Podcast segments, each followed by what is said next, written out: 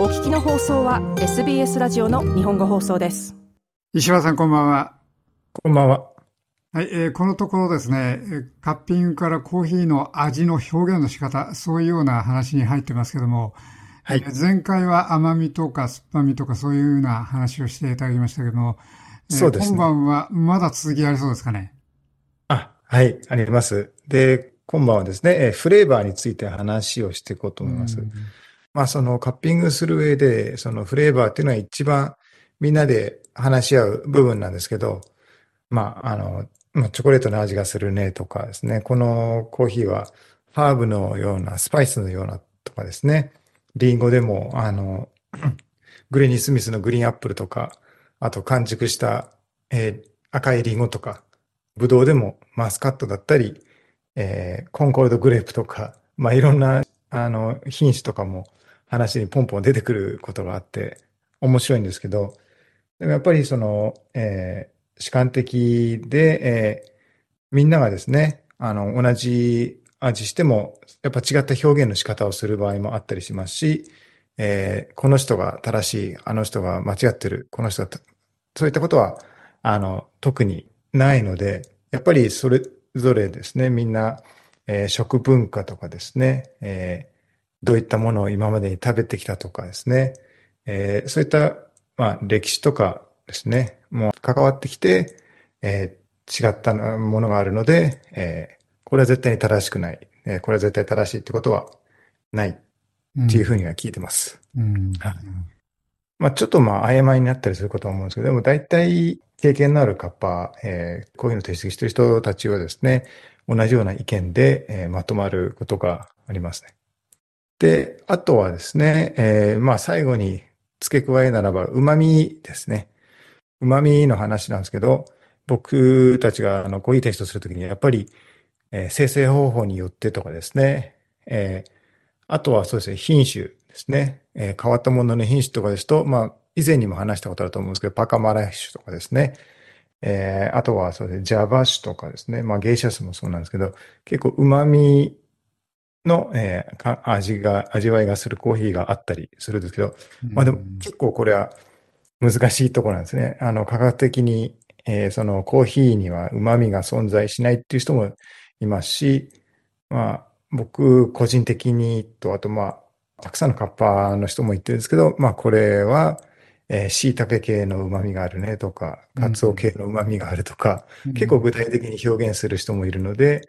いや、あるのかなっていうふうには思ってるんですけど、まあ、あのー、そうですね、あの、旨味っていうのも、これから結構、えー、表現される味覚のうちの一つだと思いますね。うんはい、で、今のところはですね、その味覚っていうのは結構、カッピングの中で訳されると、セーボリーっていう風な項目に入る場合が多いんですね。っていうのは、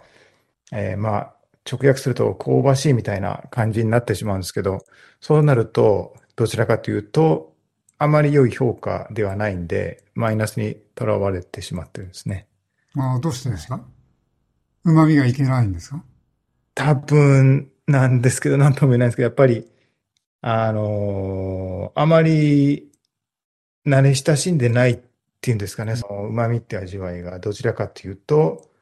あの、セーブリー、香ばしいとか、あとは、どちらかというと、なんていうんですかね、食べ物に近いと言いますか、うん、あの、コーヒーはコーヒーチェリーでフルーティーなっていうイメージの強い人もいるみたいなところもあるんで、うん、その部分がちょっと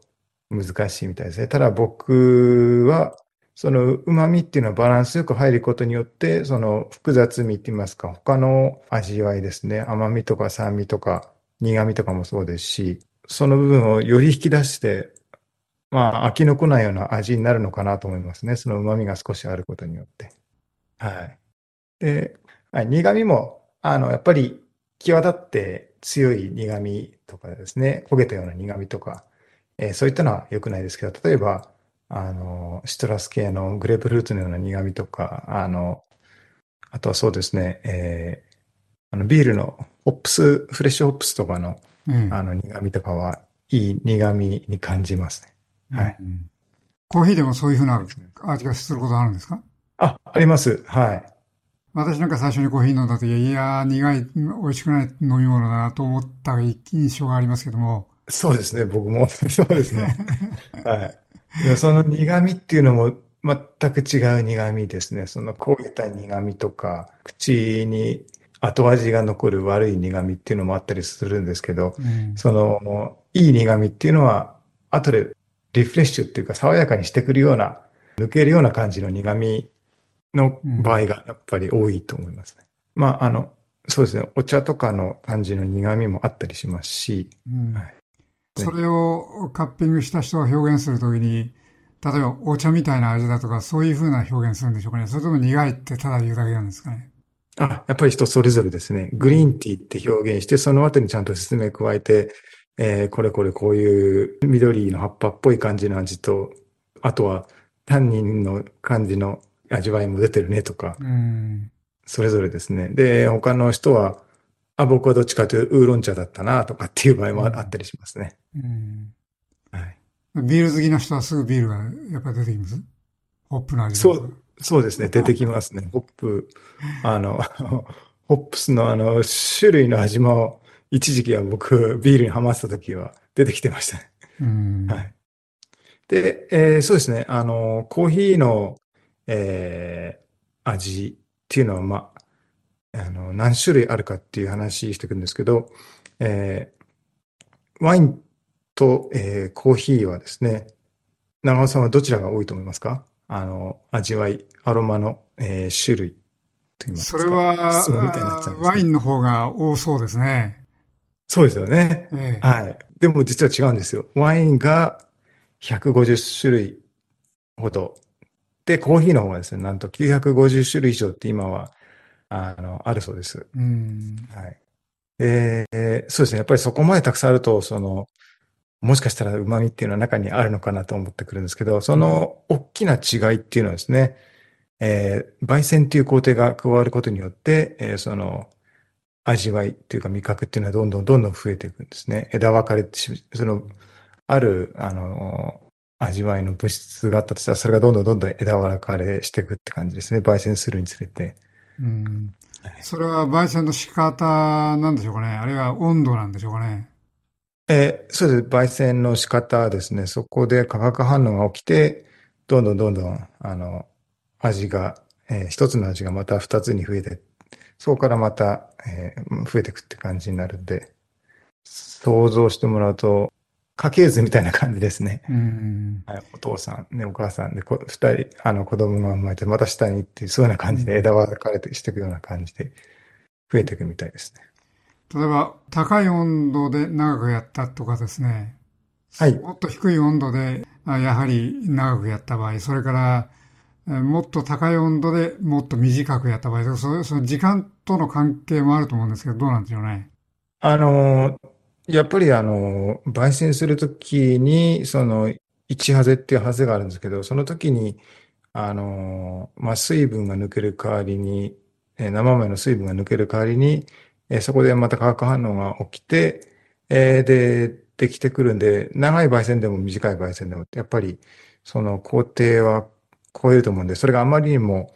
朝入りで、その1ハゼから先までいかなかったりしたら、まあ、その味はしっかり出てこないと思うんですけど、大体の焙煎では出てくるはずですね。うん、でもあまりにも深すぎると、えー、そのアロマって言いますか、味がですね、どんどんどんどん違った方向に変わっていっちゃうというか、あの、破壊されてしまうので、なくなっていくのかなと思うんですけど。うん。あの、深入りっていうのはどういうふうにやるんですか？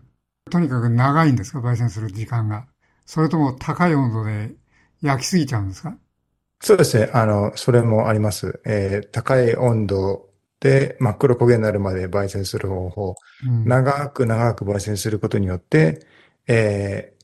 あの、ベイクドっていう風な焙煎、欠点焙煎の方法が、方法って言ったらおかしいですけど、いうことがあるんですけど、それはそうですね、あの、温度が上昇していくのはそのまま真っ平らな状態で時間がどんどんどんどん進んでいくと、